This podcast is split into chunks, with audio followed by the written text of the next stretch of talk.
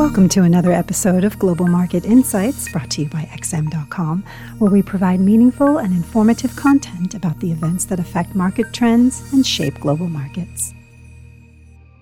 This is the Daily Market Comment podcast at XM.com for Monday, April 3rd by Mario Hadjikyriacos. I'm Christina Marujos. Oil prices shot higher to enter the new week, supercharged by a surprise announcement that OPEC Plus will slash its production. The cartel and its allies said crude supply will be trimmed by 1.16 million barrels per day from May onwards, helping restore some balance in the market that has been plagued by demand concerns. When OPEC axes production, it is ultimately trying to shore up oil prices by closing the supply taps. But the move also indicates the cartel expects demand conditions to weaken further. It's clearly not a vote of confidence in the global economic outlook, although it does help establish a soft floor under oil prices for now. Beyond oil prices, the spike in energy costs has revived concerns over the persistence of inflationary pressures, fueling speculation that the Fed might have one last card to play in its tightening cycle. Market pricing currently points to a 65% probability for a final rate increase next month, while bets for rate cuts later this year have started to recede.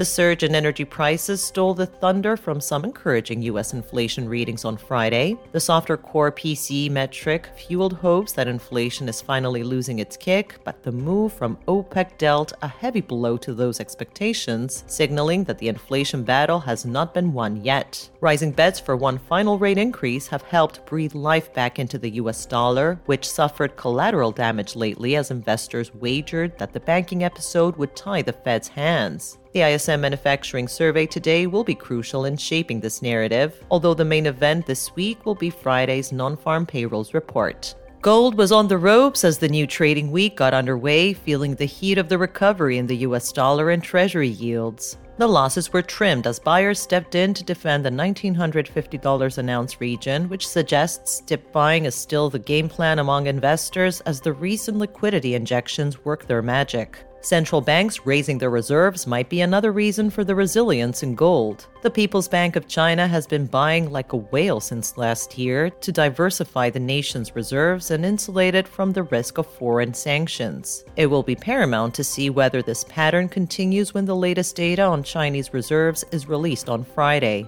The stock market has been living in another dimension, with the Nasdaq 100 rising more than 20% to close the first quarter of the year. Speculation is riding high that the market low in October last year was the bottom of this cycle, and that the recent strength in the economic data pulse points to an economy headed for a soft landing. In reality, this incredible rally has been fueled primarily by a radical change in the liquidity profile. With the Fed opening the liquidity floodgates and expanding its balance sheet again to protect the banks, there's been a buy everything impulse in riskier assets from tech shares to Bitcoin. Once this sugar high fades, though, investors need to grapple with how stretched valuations have become heading into a potential earnings recession. Next on the agenda is the Reserve Bank of Australia's rate decision early on Tuesday. The central bank is expected to hit the stop button in its tightening cycle, mindful of a streak of disappointing economic data and risks surrounding the housing market. This was a daily market comment podcast at xm.com. Have a great week. Thank you for listening to another episode of Global Market Insights brought to you by XM.com. For more in depth technical and fundamental analysis, be sure to visit www.xm.com forward slash research.